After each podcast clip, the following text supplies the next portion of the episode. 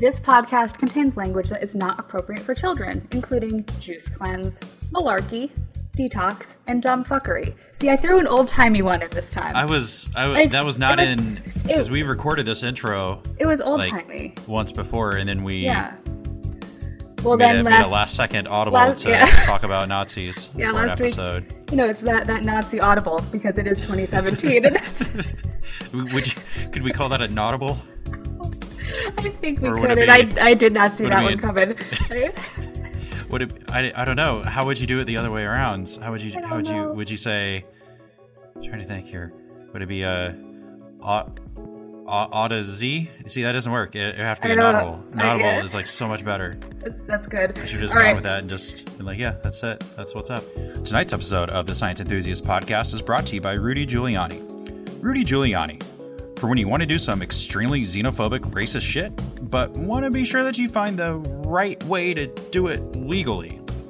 That's a real quote. It's a real That's it. quote. Those are like those are real words put together in that order, said by a person today or to in this Like a in real this- person too, this- not just like like nobody nobody made this up. This is not a fictional um, book, but it Like, it, fe- it feels like what did um our friend Lydia say on, on you said House of Cards, she said Black Mirror. Right now, I think we're living in a really bad mashup of the two.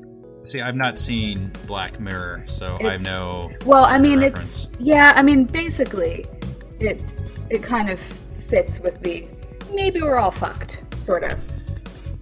I'm tr- really trying not to go that route because But, we need well, to be positive. We do, we do. No, I'm no, I'm I'm I'm I'm sort of an optimist in my like regular life, and so yeah, I know, I know, but we like we kind of we have to sort of go that route, but it, it is hard sometimes. I mean, I find myself wondering like, do I miss 2016 at this point? I mean, you know how we hated on 2016? Like we like it was a person that we just wanted to like break up with. Well, and then like Like, the, I kind the of narrative shifted to like it's a sentient being. Like, quit pissing Yeah. it off by like talking about it. Yeah, but now I feel like like 2017, like we're we're just we're almost done with it, but it's been a real fucking dick. Like, Like, yeah, and we're only one twelfth of the way through. Like, we we are. So so I guess it's like the the hopeful standpoint is it's going to get better, right? Right? Like it it it ha- come on, like it has to get better. Bueller, Bueller. Like, uh, it it has to get better because it can't get any worse. I don't say that. Don't te- don't tempt it. because it's a thing. It is. It's it's a it. thing, and it's like it's listening to me right now, and it's saying, "Don't don't get too like hopeful." Natalie Natalie Newell. Like, This will, you know what? Fine. I like this is all my fault. If things go Thank terribly you. terribly awry, I'll just I'll take the blame. I mean, I am a woman, so I might as well just like just take it. I think But- you mentioned like one good thing though. Oh, I did. I did. I mentioned a good thing earlier. So, um, the Boy Scouts now are welcoming um, transgender children into their organization. So, so cool. So, like, no, see, that's the thing. It's like any other any other time we'd be like, "Fuck yeah," right? But it's, but no, you know what? Fuck yeah, that's great. Any any good thing right now isn't. We need good things. It's kind of like though, like the you know there's like all those terrible fires. In like Tennessee and in all.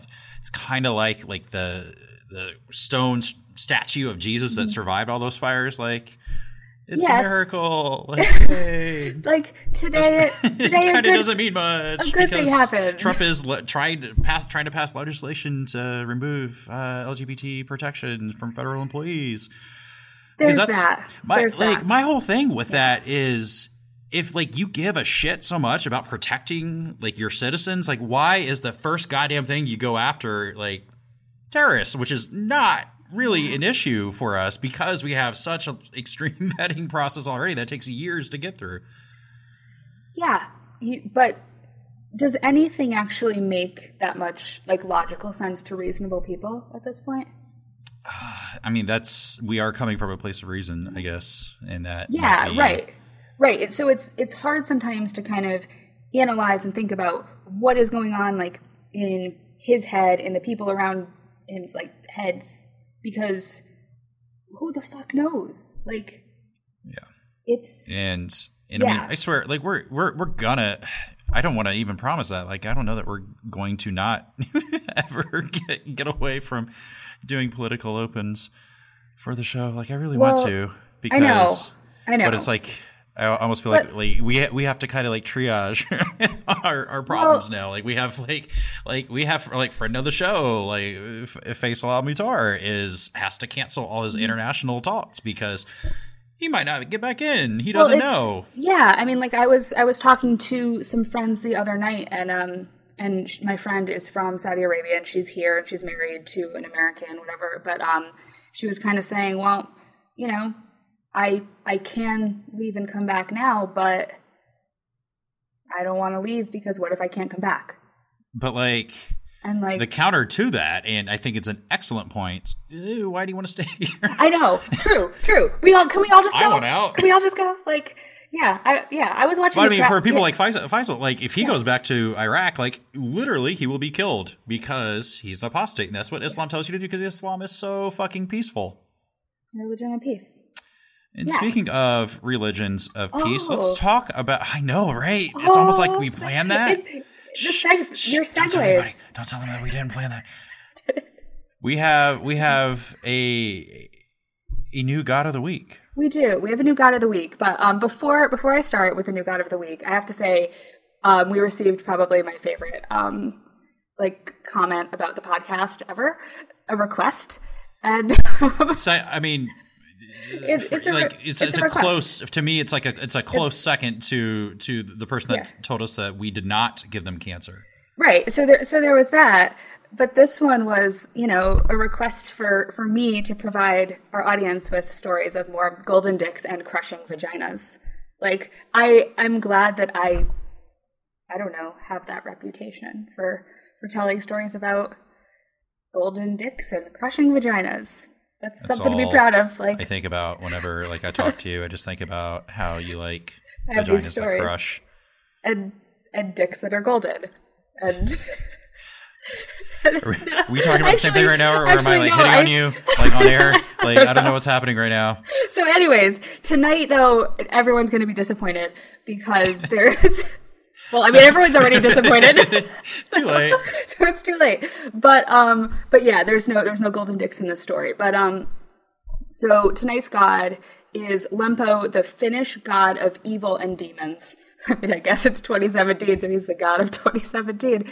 Um, so he's essentially the devil. You know, he like creates evil and misfortune at every turn. He commands the demons of the forest because that's what they do, and demons live in dark, haunted forests. Um, totally how things work. So, in addition to the de- like his herd of demons that do stuff for him, he has a herd of moose. Moose, like so, like that's his like devilish herd of animals. I mean, I go But, straight like- to moose when I think bad animals. Right? Well, but like, why wouldn't you? Like, have you ever seen a moose? They're big. Like, I, I mean, I've not seen one in real life, but they are like I've They're seen big. pictures and like so that's scary. like, so a herd, are- a herd of moose, moose. That's the plural.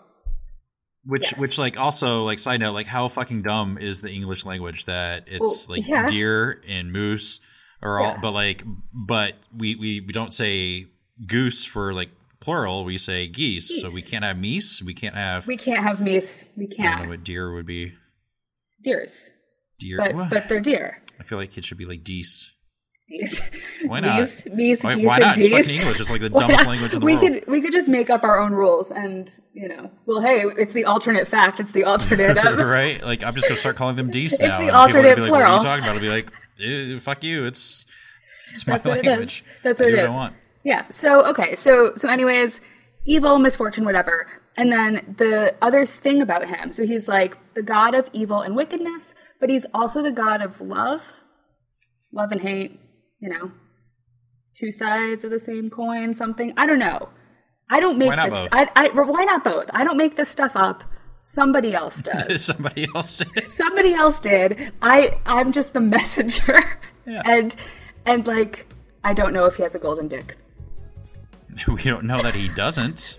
We don't. We don't. So you so can't let's, prove that he doesn't. So that means logically, I can think he does. Let's pretend that he does, just for the for the audience. Let's just pretend that he does. An evil golden dick.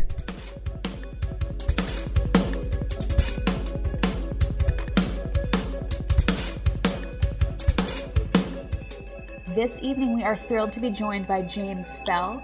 James is a fitness writer whose work can be found at AskMen.com, the LA Times, Chicago Tribune, and many other places. Additionally, he runs the popular James Fell Body for Wife website and Facebook page. Uh, James, thank you for joining us tonight. Oh, thanks so much, Natalie. It's a pleasure to be on. All right, so we like I realize how much bullshit there is to kind of get through and talk about um, tonight because the world that you write about and inhabit is um, full of a lot of it. Um, but I want to start with kind of your origin story. Like, how did you get into this whole world of of fitness, really, and and the whole body for wife um, label that you're working under? Well, I was the last guy that was always picked for teams growing up, and uh, was not into sports at all. And by the age of 25, was nearing obesity levels and uh, had a bit of an uh, epiphanic moment where I realized, okay, enough of this bullshit, and uh, decided to get in shape prior to proposing to the, the love of my life. And that was kind of where the whole body for wife thing came from.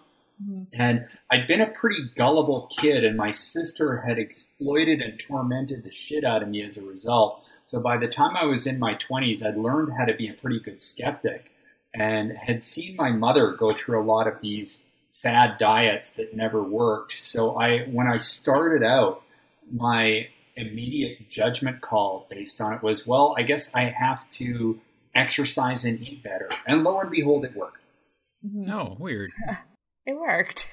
Yeah, and so so you so you took that path of like I guess applying some sort of skepticism to all of the the kind of woo and almost like pseudoscience type of stuff that's out there in this world. Um, and what like what I think draw like draws me and Dan and all the other people who do these like science and skepticism pages to the work you do is that your work it, it is this intersection of of fitness and health and skepticism. So I mean I think that that's important to have that intersection. Well, and the, the reality is that the vast majority of the weight loss industry is full of shit because that's what sells. Uh, people want to have a miracle cure, lose weight super fast. Like, just as an example, if you Google lose weight fast, you will get millions upon millions of hits and lots of ads for, you know, metabolic boosting miracles and butter and coffee and all kinds of crap like that. but if you Google lose weight slow, you're going to get hardly any returns, and it's going to be returns like how to lose weight with a slow metabolism. You know, nobody wants to lose it slowly, even though you know the the reality of weight loss is a hard pill to swallow. In that it takes some caloric restriction and it takes some pretty significant lifestyle change and and a major mental shift and and quite a bit of hard work and everyone wants a quick fix well, yeah, people want that like silver bullet solution, like right there. They want, you know, they want the thing that's like lose up to 10 pounds in a week, or they want to just uh, see results like overnight. And that's not real life, is it? I mean, that's. it's not. It's not. I'm glad you mentioned silver bullet because there's two things that most fad diet books have. One is a silver bullet, another is a scapegoat. So yeah. carbs or sugar uh, are examples, or even cardio uh, is uh, can be a scapegoat where people say cardio makes you fat because they're trying to sell weightlifting. Because you know a lot of people hate to run, so they they appeal to you by saying, "Oh well, well you shouldn't run anyway because it's just going to make you fat." And that appeals to the person saying, "Oh, really? Well, great. I'm going to listen to you because I fucking hate running." So, uh, and then they get you to do something else, and that's how they suck you in. Is they appeal to your prejudices. Well, and and it seems like they it's it's all marketing, obviously, and like they take advantage of all these buzzwords that people can like grab onto and run with, and have no idea really what the fuck it means. Like when you know when you see kind of like coming into the new year like Uh, words like detox after the holidays or whatever. I mean can, can, we can we talk about detox just as a as an idea? Because it's it's so fucking ridiculous. Like because yeah, that's where that's where you put an onion you put an onion in your sock and then you sleep it at night and then you like lose like 10 pounds right? Right right guys?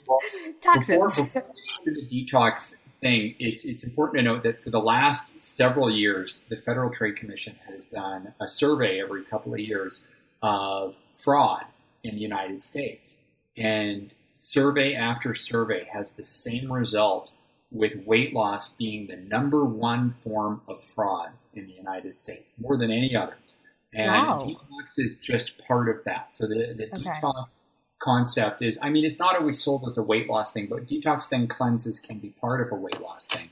Mm-hmm. And but it, what, what it what it boils down to is, is, you know without getting into the the science. I mean, the science of it is you have a liver, you have a kidneys, great, you're detoxing. You don't need to yeah. do anything else. But beyond that, looking at it from a from a big picture marketing perspective, detoxing and so many other types of things pushes a mentality of you are broken, I can fix you. And so that's you you are full of chemicals and I mean literally you are full of chemicals. Yes, everything is chemical. You're full of bad chemicals from, you know, the BPA and the GMOs and the vaccines and all this other kind of, you know, not organic food that you ate and chemtrails and all this other shit that we need to detox you for, you know, three easy payments of way too much money.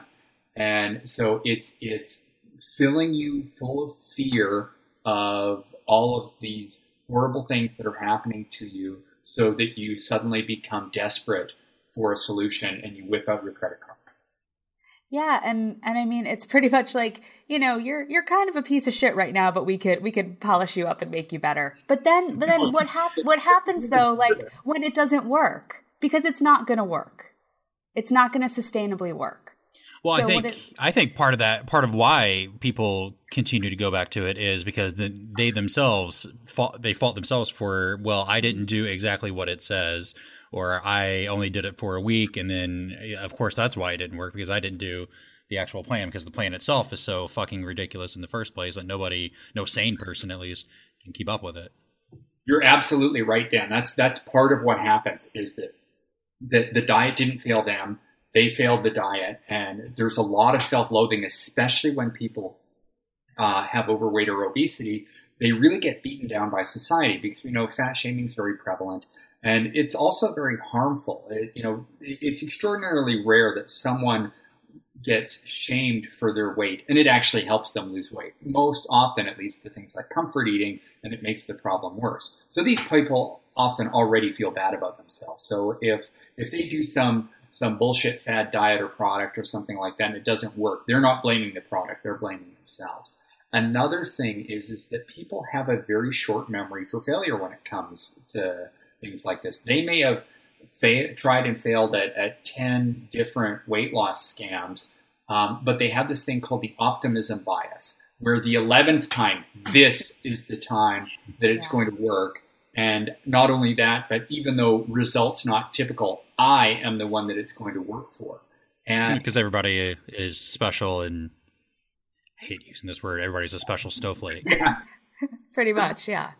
And the other thing is is that they do get a dopamine rush immediately upon buying it because they feel like they're taking positive action. So say they see some infomercial or an ad on a, on a website uh, for some crap product and they whip out their credit card, they dial the 1-800 number or they, they'll buy it online as soon as they hit purchase, they get a dopamine rush of, um, you know, it's the, it, it, they feel like, okay, because I bought this product, I'm like already more than halfway there to solving my problem.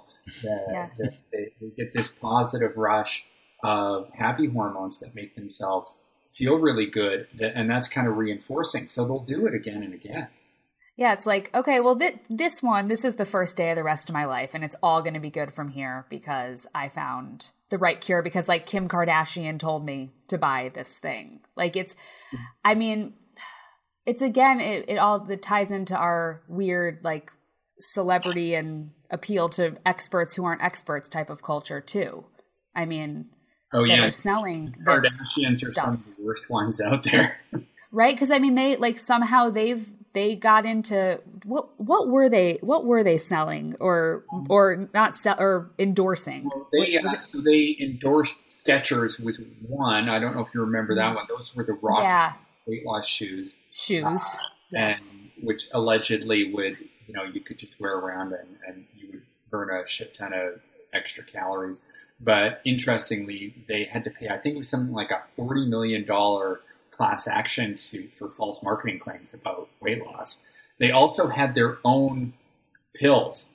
That's uh, what I was thinking of. Yeah, the I pills. I remember the name of, of the pill, but it was I think it had the name in something in it, and uh, and it was a weight loss pill. And she, and Kim Kardashian was on 2020 hawking these pills, and she said this, and I quote: "We helped formulate this." So, oh dear God. to the best of my knowledge, we being Kim and her sisters do not have degrees in pharmacology. I do not think that they are reasonable uh, people to formulate a weight loss pill. Pro- probably not. Probably not. I'm I mean, just. I'm going to go out. Like I, I, I, don't. I don't judge people for like what they name their children, but if you na- you named your child a direction, Northwest hey, hey, it, yeah, it, clever, clever girl. Yeah, like, so yeah, no. it's, but it's it, it's ridiculous that uh, that people will just eat that shit up. That and, and you know you you've probably seen the stuff by Gwyneth Paltrow, and and there, there's so many other examples that.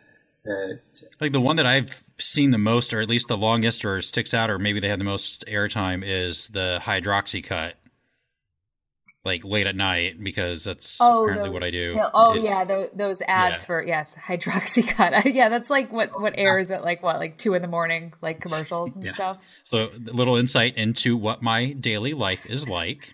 Hydroxycut has an interesting history in that it actually, when it when the first formula came out, it used to work. It was called an ECA stack, which was ephedra, caffeine, and aspirin. And ephedra is a central nervous system stimulant, that mm-hmm. basically it, you kind of vibrate the fat off. It makes you into uh, a, a, little bit of a nervous wreck. And uh, the thing is that it, you know it says take two each day for moderate weight loss, which people are going to look at that and say, "Ha! I will take take a handful, fatty, yeah. for kick-ass weight." and so they will pop those things like Skittles, and and it it literally makes them a nervous wreck where they get all twitchy and vibrating and sweaty and the uh, the caffeine and the aspirin help accelerate and and uh, the effect as well as you know limit the processing of it, so it stays in the system longer and works even even better. But what happened in the United States and in Canada was that they banned ephedra. Yeah. Oh, geez, I think it was maybe ten years ago. It's been a while that they banned ephedra because it was causing deaths. People were having heart attacks. Even elite elite level athletes were taking this stuff and having heart attacks. So uh, so ephedra had to change their formula, and they changed to something else that uh, that a didn't work and b toxified the shit out of your liver. That uh, and there was actually a study done that showed that people were dying from liver toxicity from taking this new formula of hydroxycut. And then, so then they changed again. And the third one, I, I think, is just a caffeine pill. So it's a really expensive caffeine pill. Yeah, that that people kind of are just like, well, might as well try it because maybe it'll make me magically lose lose weight because why not? But when I so when I first started working on weight loss, it was over just over 23 years ago. And uh, and you know the first six months were hard even though even though I was pretty skeptical. And I knew that I had to exercise and eat better drink less beer stop eating so much fast food all that kind of stuff and just eat less that uh, that I was struggling. And I remember those commercials for this product called Dexatrim and I mm-hmm. saw them. Oh yeah. That and I was tempted for a minute. like, I remember looking at this Dexatrim thinking, I wonder if this would help. And I and I kind of half reached for it and I said, No, no, don't do it. It's bad. It's bad. and so so you were able to stop yourself and see and the thing you know as I'm, as you guys were talking about like hydroxycut or Dexatrim whatever like i'm i'm imagining these are things you know they're commercials they're on like you know when dan's watching tv at two in the morning whatever but then i come then i start thinking about things like like dr oz who's on in like daytime tv and like talking about bullshitty type of quacky things. Like it's mainstream for people to see these kind of ridiculous solutions presented to them. And that's and i have a problem with that because it's, it's what sells. Sensation yeah. is what sells. The same type of thing that, that if we took a doctor that was just as handsome and personable and exciting uh, and intelligent as dr oz and got rid of all the bullshit and Mhm. only had him talk about real uh, evidence-based scientifically verifiable medical facts on his show, it would get canceled after the first episode. Nobody would fucking watch it because that shit's boring. They just feel like oh what what what is this like somebody's Wait, speaking yeah, you're, you're telling me I need to I need to actually work and like Yeah, people want miracles, and he's Yeah. the only reason why he's continued to be so incredibly successful for so long is uh, give the people what they want, and what they want is uh, a fantasy. Yeah, and I, and I guess really he is just kind of and him and all the other kind of TV people who put this out there, they're like Facebook feeds come to life. Like, oh, try this thing that I'm selling, like shakes or whatever, like beach, oh. beach body shakes. And I mean, my I, level marketing. yeah, can we can we talk about that because I that's a whole different world. Like anybody can be like a nutrition coach or something, oh, right? Multi-level marketing works really well for getting all your friends on social media to fucking hate you.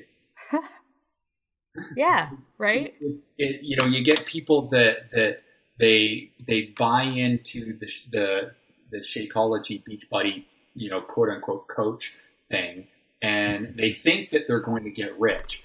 So it, it really is the whole cultish drink the Kool Aid thing, where they buy all this product and they have to resell it, and they have to get more resellers under them, and you know it's it's a barely legal pyramid scam. John Oliver actually did an amazing expose on it. If you if you want, and anyone who's listening who really wants to to get all the full dirt on multi-level marketing scams, just Google John Oliver MLM, and you'll laugh your ass off and learn everything you need to know. But the, the quick and dirty is that you know the, these people.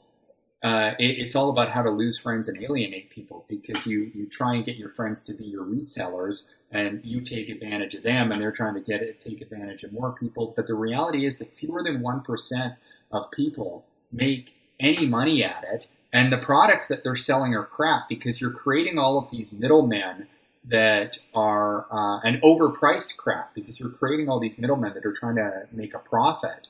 And if you want to buy a shake you want to buy it directly from the manufacturer. Buy an actual good one from the manufacturer at a much lower price rather than something that you know there aren't any miracle weight loss shakes out there or miracle you know weight loss saran wrap that's impregnated with botanical something or other or G plus. Like there's so many of them. There's I keep hearing Vemma and and and oh god I, I can't even uh, uh, ViSalus and and Isagenix and they, they just they come and then they go. it's just it, it's a plague upon the earth. And and I guess it's like the the part that I don't really get about this is, you know, people kind of having these like titles of, you know, calling themselves like a beach body coach or something. Like I don't even understand what that means because what qualifies you then just to kind of sell people shakes and like how, like are you just I, I don't I just don't get it. I mean really. I just You- don't understand. You bought a package of shakes to sell, so that makes you a coach. Don't you know anything? I don't I know nothing. I mean I I, I admit every day that I pretty much know nothing. Yes. Sure. Sell Shakeology. You're a coach. Congratulations. So that's it. You you get like a little certificate, like PDF filed to you or something. Like I think by that's your more email. than I think that's more than what uh or that's actually less than what Devin had to do to get his. Uh, what what, what did he oh, do? master herbology. Master herbologist. herbology. no, it's it's all like it's all it's all so bizarre. I mean, so yeah, so there's like magic shakes. There's okay, please talk about like the magic saran wrap because it has the best name ever. It's called it's called It Works. I, I wrote a piece called "The Secret of Weight Loss Wrap." It works, but it fucking doesn't. And uh, and it was funny because uh, it really blew up. It, it went pretty viral. And I was giving a talk a couple of weeks later uh, in Banff, and we were talking about using. It was a talk to writers. We were talking about using Facebook for spreading your writing, and I was talking about provocative titles. And then somebody said, "You were the one that wrote that article. I have some friends that are really mad at you because they were the resellers of It Works are just insane. These people think that you know taking some fancy hyper overpriced like it's you get a package of four for like a hundred dollars. So it, but it's basically this this chemically impregnated wrap that you wrap around your waist, and somehow that's going to magically transport belly fat to an alternate dimension. And Yeah, like where does it go? Where does it go? It just like poof, it just goes like magic saran wrap. but it's and uh, talking about the the shakes that uh, the you know the veracity of how those things ty- those types of things work that believe it or not using a weight loss a meal replacement shake can work but it's a behavior modification tool so um, remember the example of let's use the example of slim fast not sold via multi-level marketing to the best of my knowledge i think you just went and bought it at the grocery store Yeah, And- yeah, I think it just sold. Yeah. you would buy these slim fast shakes and the commercial said a shake for breakfast a shake for dinner and or a shake for breakfast shake for lunch and then a sensible dinner those shakes Yeah. were 220 calories each so during the day you're consuming only 440 calories the nutritional value is pretty insignificant compared to like eating say some fish and fruits and vegetables and stuff like that instead and um, and then you eat your your quote unquote sensible dinner. By the time you hit dinner time, you're probably starving because all you've had is liquid calories, which is not satiating, and very Yeah. few calories at that. So you will eat the entire kitchen by the time dinner comes around, unless you can force yourself to suffer for a while. That people can lose weight through just white knuckle suffering following this regimen for a while and they can, you know, stick to their sensible dinner and have a pretty major caloric deficit. And then after, you know, a month or so, say, hey, this is really working. I'm really losing weight. But it's just that behavior modification tool.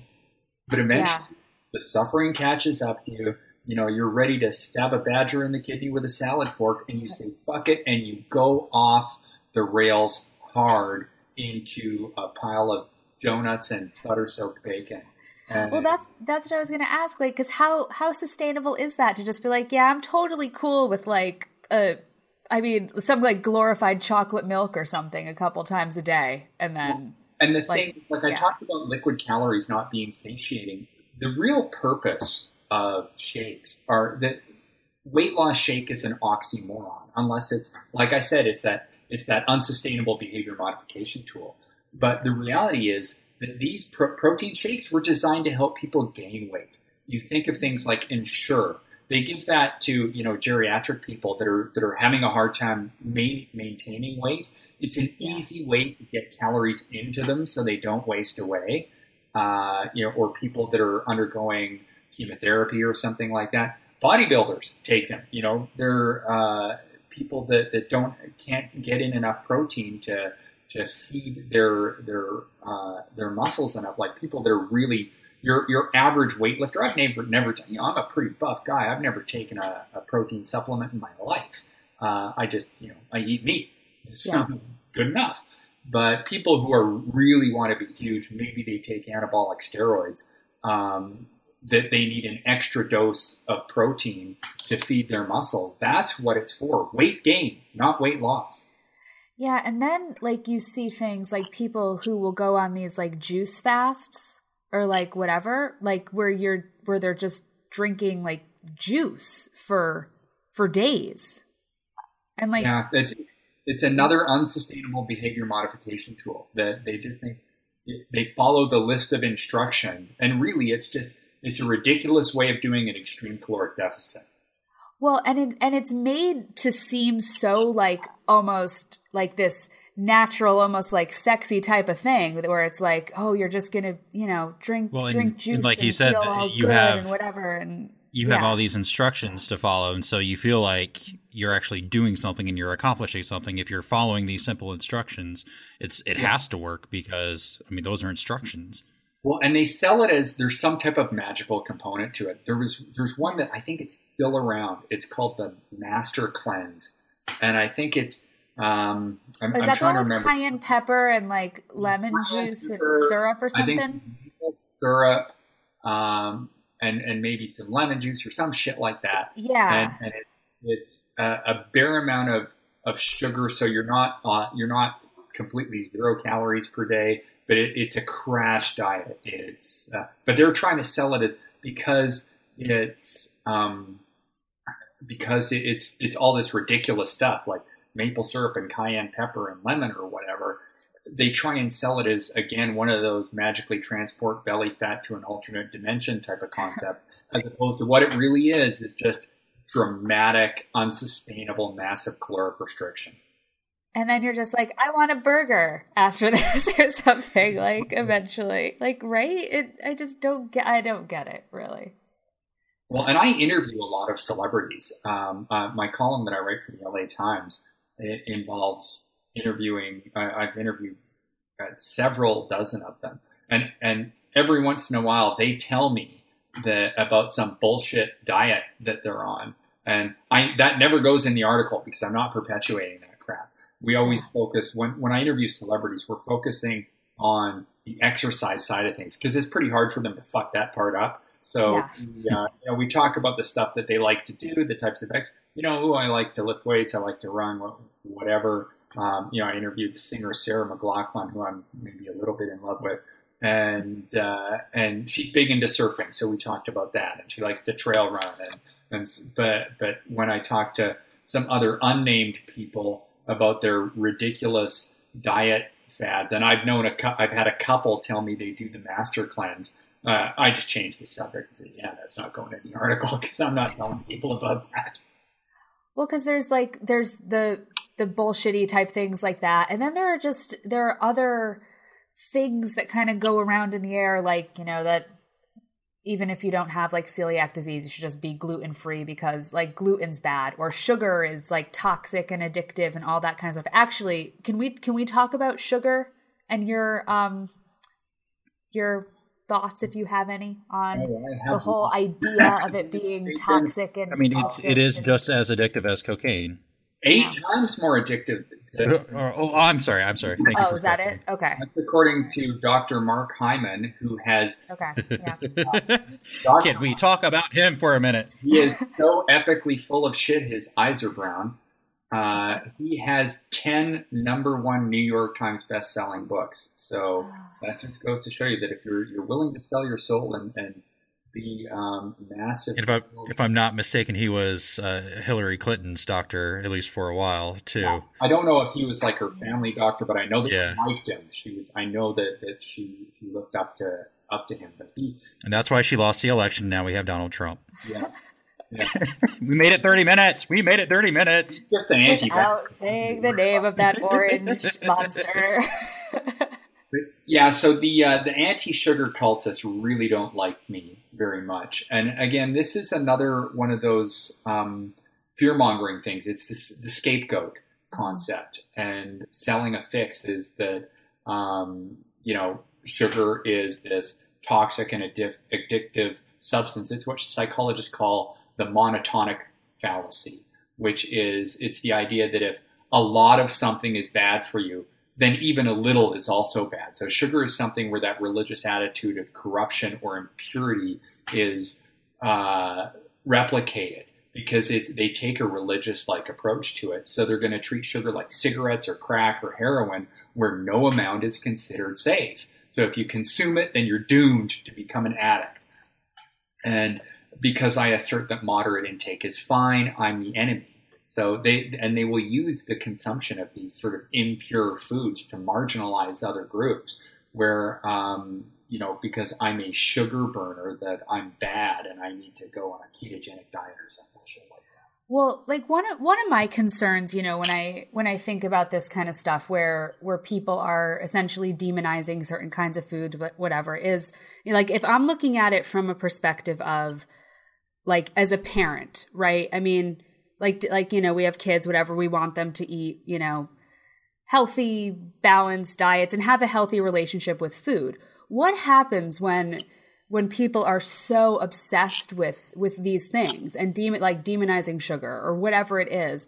And like that mindset and that unhealthy relationship to food gets passed down to kids doesn't it? Just by like osmosis sort of? Like and that that's a concern for me well you know I, have um, interviewed a, a number of eating disorder physicians. And actually, very recently, for about the third time, I was interviewing Dr. Ovidio Bermudez, who's the medical director at Eating Recovery Center.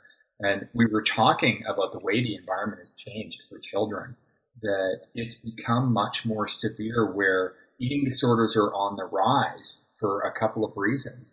One is this type of fear mongering about food where they've got, you know, they see their parents always worried about you know, gluten and sugar and organic, and, and this takes, um, this has a profound impression upon children, making them much more prone to developing some type of eating pathology. On top of that, we have this um, interconnected, uh, you know, social media type of environment and magazine uh, where people are constantly looking for imperfections in their, their own bodies. They get body dysmorphia, and there's there's blatant shaming over each other's bodies. It's much much worse than it was say 50 years ago, and that's why eating disorders are becoming much more common, not just in girls but also in boys. And it, it's part of you know parents rather than protecting their children from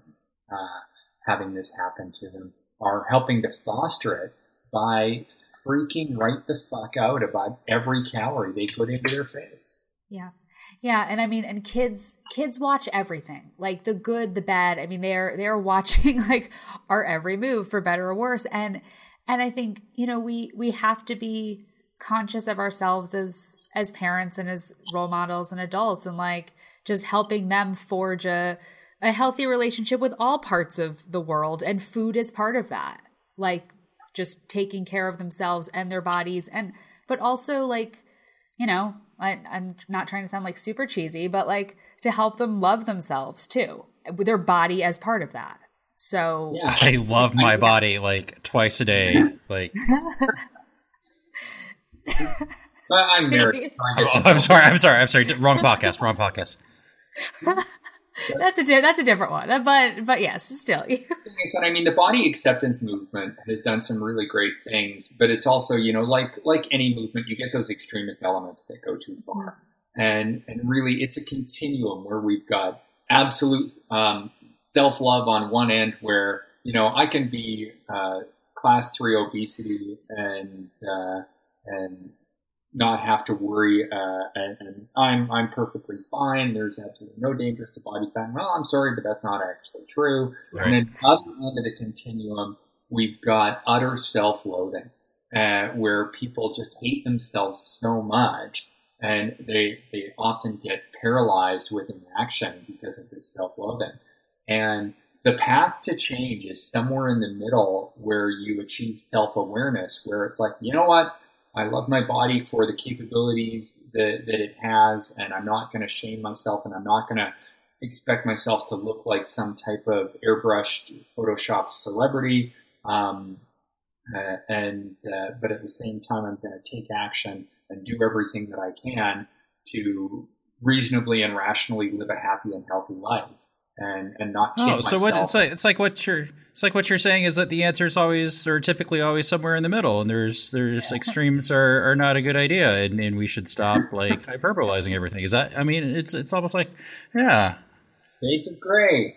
Yeah, of weird. gray. Well, weird how that works. yeah. Weird how there's like nuance involved, and like it's not like a simple answer, and like there's not just. uh, I know it's it's like it's slightly more complicated than that, and but and, and you know I, what I wanted to ask you at one point, but I think you kind of just answered it. Is like, what what do you say to somebody who's like, I wanna I wanna get healthier, I want to maybe I want to lose weight, maybe I want to get more fit, whatever. But it's it's a process, isn't it? It's not like there's not one answer, right? That just is this cure all for everybody.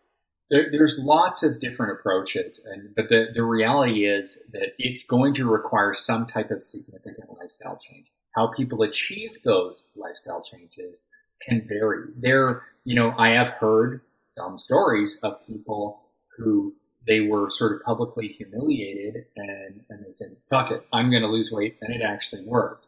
I don't advise that because, you know, overall the research shows that that's not a good way to Mhm. go about it.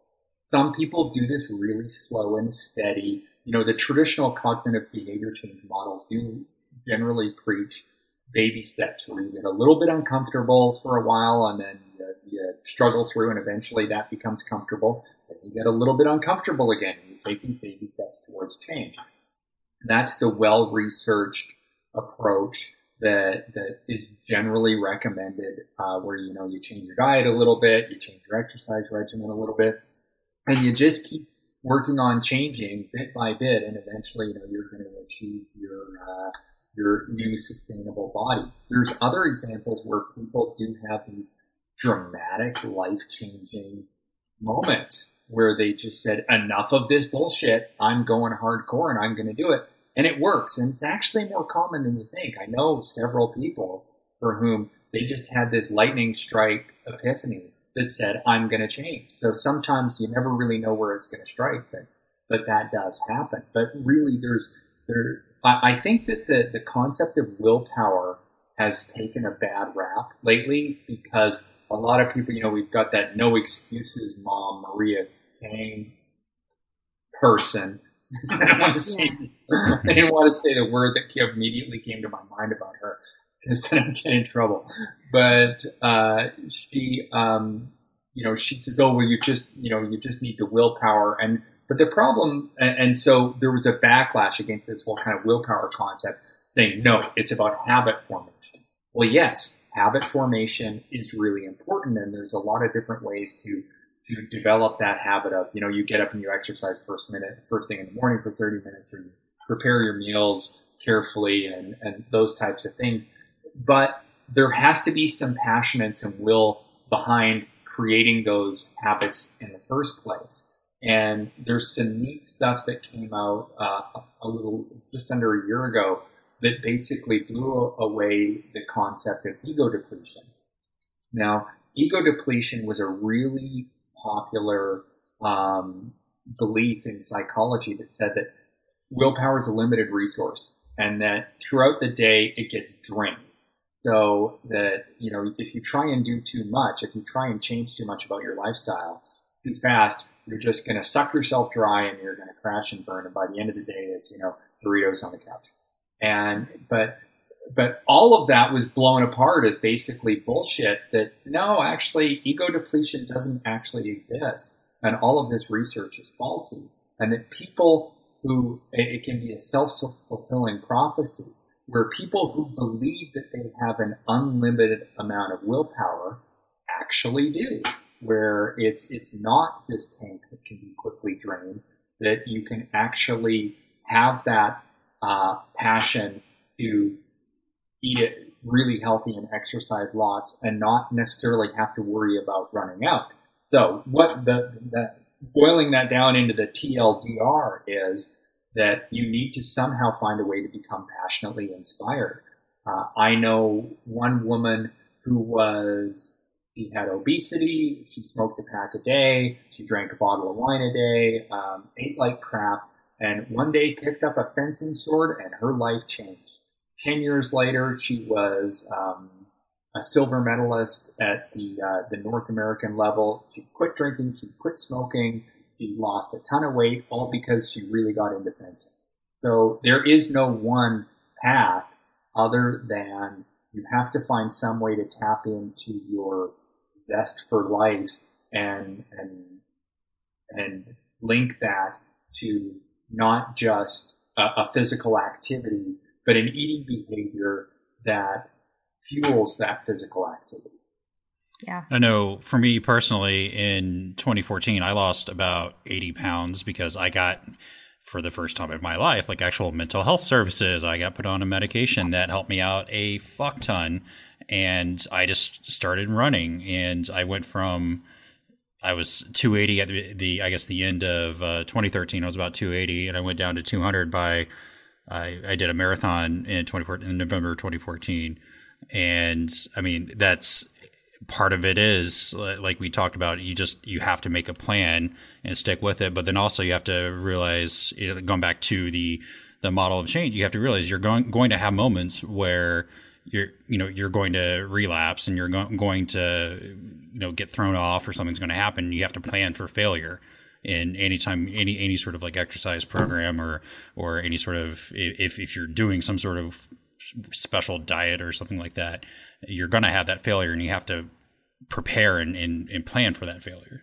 Absolutely. And you bring up an excellent point about going on medication is that, you know, backing up prior to, you know, all the advice that I gave is there can be underlying issues that can make weight loss very challenging. There's a lot of people who the reason for which they have weight issues can be due to some type of childhood trauma or a mental illness or or uh, where they, they medic- self-medicate with food or alcohol that you need to address those issues first before you can do anything else.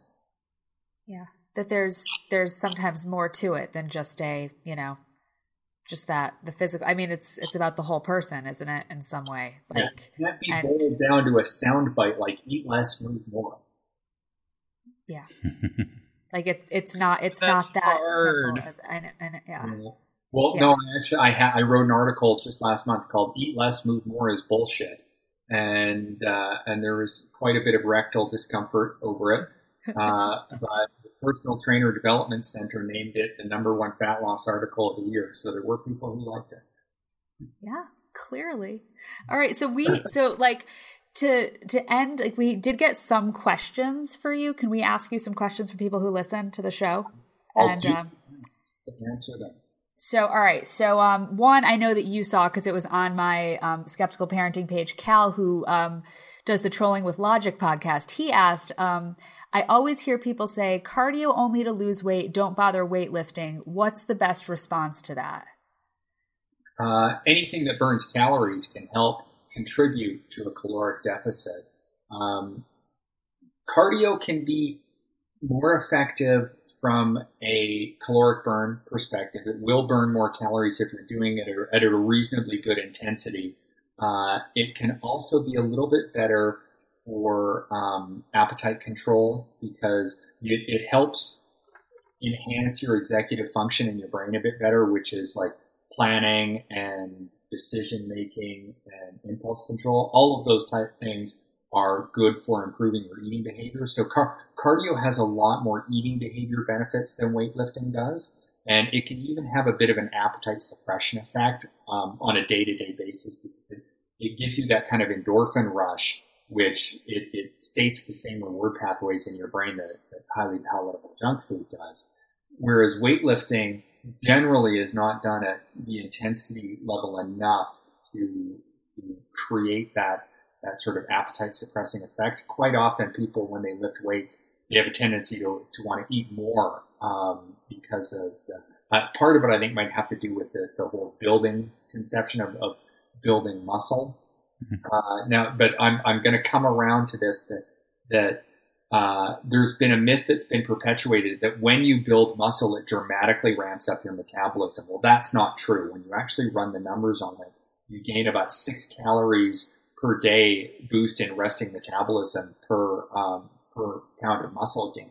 So even if you gain 20 pounds of muscle, which is quite a bit, you're only gaining a boost of about 120 calories. And this ends up getting offset by fat loss anyway, usually. So it's, it's not very much when you run the numbers on it. So all this being said is that yes, for strict purposes, cardio is going to burn more calories and maybe help help on the appetite dieting side a bit better. Um, physiologically, psychologically, we often see the exact opposite, and the reason why is that runners are fucking stupid, and runners run to eat and drink and they will they will say, "Hey, man, I ran eight miles today, so I can go for beer and chicken wings," and they wipe out all the all the. Well, see, in here, I was literally about to jump in and sing the praises of long run day because I fucking loved run, long run day because I go run fourteen to twenty miles, I burn four thousand calories, and then I can just do what I can eat all the pizza. Yeah, like. And, hey man, been there. I've done that. so, you know, I'm a, I'm a marathoner myself, and, and I like to go for long bike rides and say, yeah, I get to eat and drink everything. Whereas people who lift weights generally, and this is this is not physiology, this is psychology going on, mm-hmm. where runners often run to eat and drink, whereas weightlifters there's much more of a nutrition culture there. Mm-hmm. Where, first of all, I mean, part of it has to do with their sculpting their physique. They're building muscles. They want to be able to see those muscles. You go to any running board, um, you know, they uh, they talk about run, runners talk about running. You go to a weightlifting message board, they're talking about nutrition and how to cut fat. So it's their mental, the mentality and the culture of the weightlifter lends itself towards um, more calorie restricted eating that in you know that that sometimes they get carried away and they can develop some disordered eating behaviors. Mm-hmm. but generally speaking these guys through again that sort of force of will are able to adopt better eating habits because you know hey they spend a lot of time training those abs. They want to be able to see them.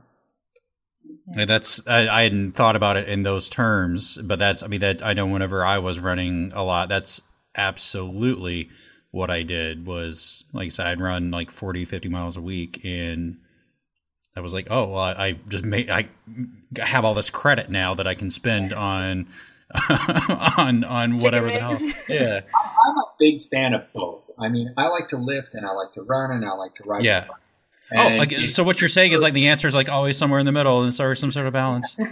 yeah. It's, well, it's oh, great really? for both health and longevity and functionality as well as um, you know when you combine them, they, they can even from a visible outcome. Like let's not kid ourselves, people like to look good, and mm-hmm. if you use cardio for both health and burning off some fat, as well as weightlifting for you know burning off a little bit more calories and also health from a different perspective and building up some muscles.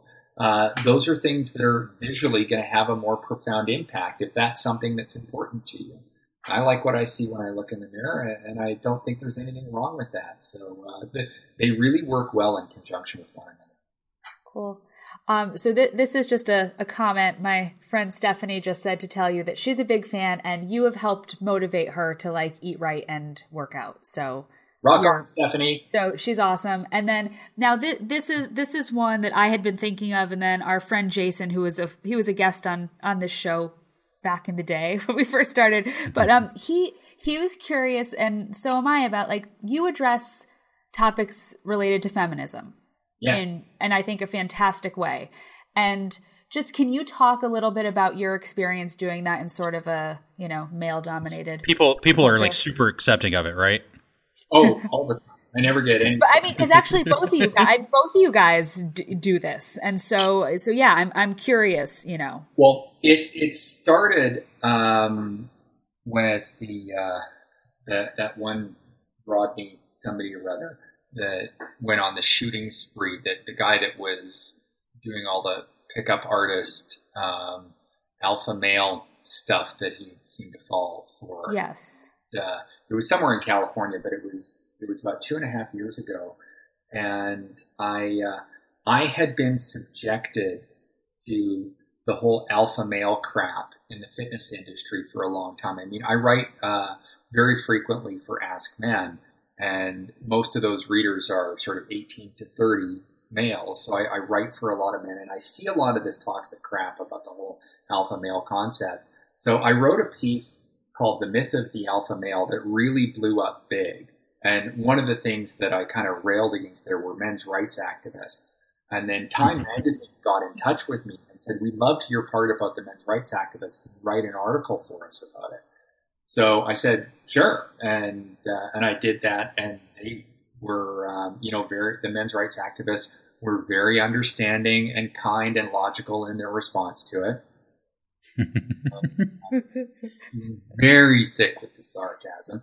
Uh, and uh, but it, it made me realize that that I don't write about you know sort of feminist theory. I didn't study that. You know, I didn't do gender studies or anything like that. It's just you know, if I, I grew up with some really strong women. My mother was a, a very strong and successful businesswoman who you know made a fortune in a male-dominated industry.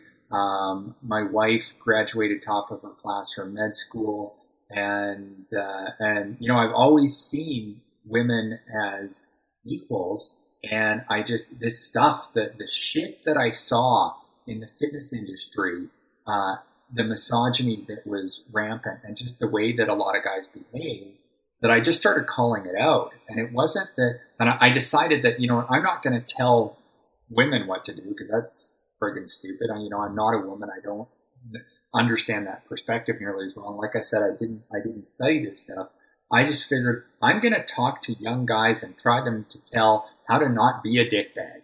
And uh, and so that was that's my feminist theory. Here's how you not don't be a dickbag. And people really liked it. You know, mo- most women liked what I was writing, and about half the guys really liked it, and the other half called me a beta cuck mangina white knight snowflake something. Of course, of course. Like, one of those. I'm sure. I'm sure Dan has never been called any of those things ever, ever. like Never. today, no. just maybe just five times today or right now he's getting a message saying that so yeah so you guys are in kind of the same boat but but i i will say that i appreciate what both of you guys do in that regard because i think it's important i think uh, you know just as many voices speaking out about Well, you know, people the being- is that one of the things that, that a lot of the um, and you know, thank you for that appreciation. I, you know, I do have uh, have a lot of women say thank you so much for writing this. Well, one of the pieces I wrote was called "She Doesn't Owe You Shit," and that article is by far well, it's the most viral blog post I've ever written. It absolutely went um, into the stratosphere, and uh, I think a quarter of my web traffic from last year was from that one article. And uh, a comment that I hear again and again from women is that thank you for writing this because men often will only listen to another man. That I get a lot of pushback um, from some men for the stuff that I write.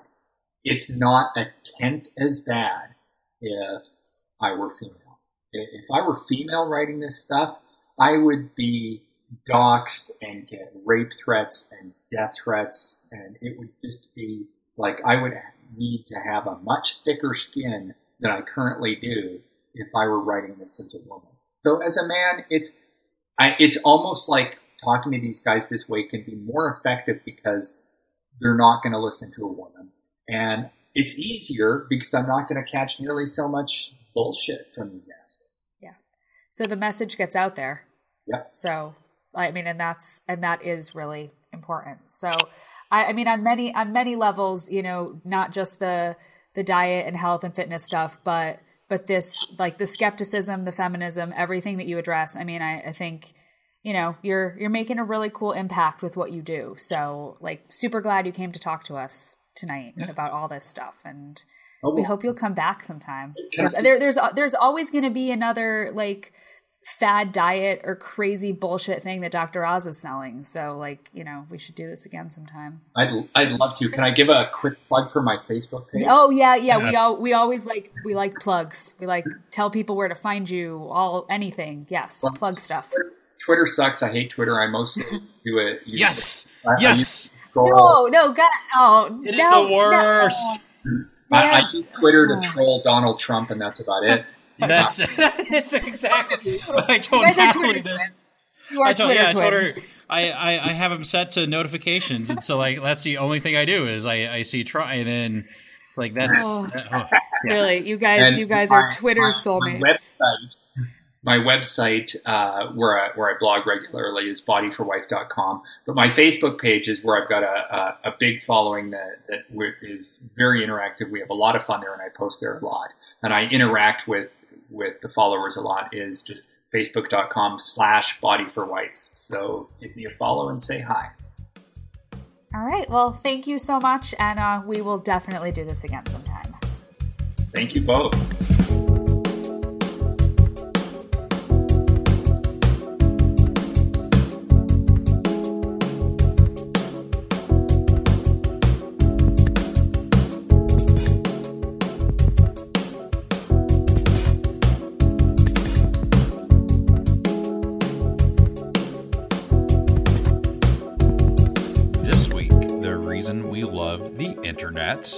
Is lawyer memes. Because what's more exciting than lawyers who are memeing? Well, Let's be no, honest. Nothing, nothing, or everything.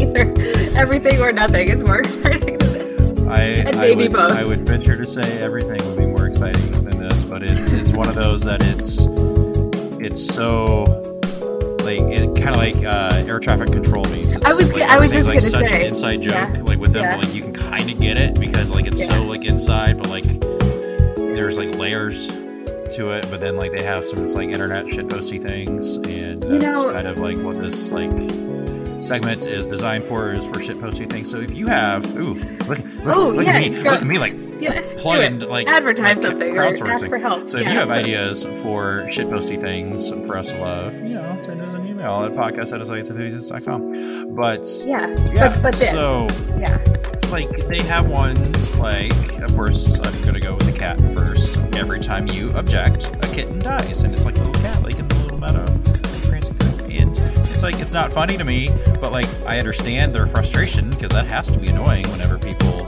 just do that. I mean, it's not I'm not laughing, but it's a shit Yeah. post, so you know. yeah. So there you go. Um, let's see. You well, you said there was okay. Here's one the, from the movie Step Brothers. Um, so Great when you- movie. yeah. That was actually a documentary. Did you know that? Oh, it was. No, It was. No. no. Alternate fact. Alternative fact. Yeah. Everything Right. is. You know, we just lie all the time now. You realize this. That's if We- you we check can- the messages I get Yeah. to my page. That's Yeah. all I do. Yeah, so we can we can craft our own narrative of reality. Anyways, um, so so when you and your co-counsel show up to court wearing the same suit, um, then stepbrothers, did we just become best friends? I mean, I, I guess is that is that what happens? Maybe, but I, I imagine they probably w- they wear the same suits a lot, right? I mean, how many different types of suits? I mean, I, it's mean, not like it's like the Republican National Convention, with which like all of the people except for one, you know, are wearing a red suit Yeah. or a red red. Uh, what do you call those Tie? things? A tie? Ties. Yeah. tie? You're, you're like, I don't fucking wear those. No, no. I- well, I, I I have like eighty ties in my closet Oh, from do when? I used to teach, but I Mhm. never wear a tie anymore, so yeah. there's no point. Do we do we Uh, want to do the depressing one? The the Yeah. sound of music depressing one. So, I mean, they, they took I they took like the sound of music. She's dancing in the meadow, and, and Yeah. normally it's the one where normally you have like you I don't know, give just- a fuck. I don't give a fuck about Yeah. anything. Yeah. But they they've they've poorly, might I add, shopped in George Washington's face, like like really awful. And they, Like, at this is what they a good, at least do a good shop job on it. Like, come on. no, Like, I th- no, that's part of the charm. That's part of the charm. Rustic. And and right, rust, a rustic meme, like a. that's exactly what it is. And like these motherfuckers like posted it election day, like in the early afternoon at twelve twenty eight p.m. feeling real confident. Really feeling like confident. super confident. Yeah. Caption almost there, people, and it says America, November 9th. It's like the day after election Yeah. day, twenty sixteen. Yeah. And So that didn't happen. We were not. We were not Julie Andrews in the the Alps or wherever she is, like frolicking. That's we not how it all, worked We were all crying in the dark. So. Fuck you, lawyer memes, for getting that wrong. You know, it's their fault. It's their fault. because everybody looked at lawyer memes and were like, I'm not going to go vote because I don't need to go vote. Anyways, I'm gonna. I'll just- I don't, we're not just- gonna get. We're not gonna get about too it after the. Yeah, fact. Yeah, yeah, yeah. And then, uh, so there's that. But um, and probably my favorite my favorite one is this is this is this is like way old. I think they posted this like during the actual Olympics or shortly Yeah. after the Olympics in August of last year. really trying to not focus Broadbent. You can do this. It says defense. What are your injuries? And then it has a picture of Ryan Lochte. It says Ryan Lochte. I died. Oh, That's very funny to me. yeah, it is really funny to me too, and I don't. And, yeah, I don't know. Maybe I just needed a laugh. maybe I find that pretty maybe funny. we just have simple minds, or maybe we're just looking for any outlet that I can possibly I- like entertain us and like I- take our minds yeah. off of the dumpster fire that's happening right outside our door. I think that's what it is, and I think sometimes you just need like dummy like Ryan Lochte in his face to just. and he's like normally like I I don't know like I, I feel bad for people whenever like they get like railed on for like personal life shit and stuff like that but Mm-hmm. but not this guy. like that motherfucker kind of deserves it like when you when you lie like that badly about like that much uh, and like that intensely for that long about something like you kind of deserve whatever shade gets thrown your way like that's on you like that's it's like it doesn't matter at that point You deserve the shade. I, I like your I like your use of. Yeah, shade. that's that's what the kids are. I'm like Yeah. I'm listening to feedback, trying to get reach that younger demo, the hip to the. Well, we did. We did squad. Or- Was it squad goals last? Was that last? No, Yeah, that was we- it. Was that no? That wasn't last week. Was because last. ago? Yeah, I think that was two weeks ago when things were simpler, and we were able to We were able to to laugh without crying. goals. Yeah, yeah, all that. But um, so yeah, uh, lawyer memes. Why we we like the internet this week? I mean, it's yeah. It's all right. It's all right. It's something. It's something. We laughed a little bit. It's yeah. we cried a lot. and on that note, speaking of crying a lot, uh, thank you for joining us for this week's episode. If you enjoyed listening, please consider leaving us a five star rating on iTunes. If you have comments or suggestions or hate mail or love letters for Natalie, you can reach us at podcast at ascienceenthusiast.com. You can also find our full podcast archive at the new and improved scienceenthusiastpodcast.com because that's the thing now. Yeah. Follow the page on Facebook. Follow Natalie on Facebook. Follow me on Facebook. All those links will be in the in the what you call it notes The show for the show. The show notes, yeah. Also, if you enjoyed the show, check out our Patreon page at patreon.com slash a science enthusiast to get access to premium content such as extended interviews, early access to episodes. Right now, we're doing a live video on YouTube of uh, of whatever this Whatever this is. is. So you'll get access to that too. And we know that not everybody can afford to to do that. And I mean that's okay. We're still friends. Just like tell your friends about us, and then we can all be friends together. And then we can make more friends, and then those friends make friends, and then and then we get more friends, and then everybody has friends because we all need friends. Agreed. yeah. You want to quote? Uh, yeah, yeah. Hit hit hit me. Okay, all right. For me, I am driven by two main philosophies know more today about the world than I knew yesterday, and lessen the suffering of others. You'd be surprised how far that gets you. And that's Neil deGrasse Tyson. Yeah, guys, be cool to each other. Right? Like, Excellent to each other. like Trump and and, and Bannon and and Don't be douches. And and for for fuck's sake, like if if like the Onion like tweets at you, like don't agree with them. Don't Like, know your know your sources, people. well, but also like like Spicer also tweeted. He tweeted his Twitter password not once, but twice. Like like this guy has like a say, and if like we're gonna like uh-huh. fucking bomb people, and like. Hey, "Duh, yeah. I'm a fucking dumbass. Like, here's my Twitter password. Like, I've never Yeah. once broadcasted a pa- like. I have more like capability of keeping secrets than this guy. I think I think my three year old probably is more capable of a lot of things than all Like, goddamn, like, You know. how many times does he get his credit card stolen? Like, all, all the time. how many times does he? How many times has he like entered his like pin like as a as a Like- status, and now he's like he's the he's the kind of dumbass that like lets like ID thefts like run rampant. There are probably like tons of people with his identity right now. See, right? He's like he's like filling out forms. He's not paying attention to like whatever he's typing. And the the other thing is he's already logged in to Twitter. Like so, he's logged into Twitter. He does not know he's logged into Twitter already. Comments. And then tweets it, and then is like, "Oh yeah, this is okay." Then like leaves it up for like For long enough, long enough. these are the people They're running the country.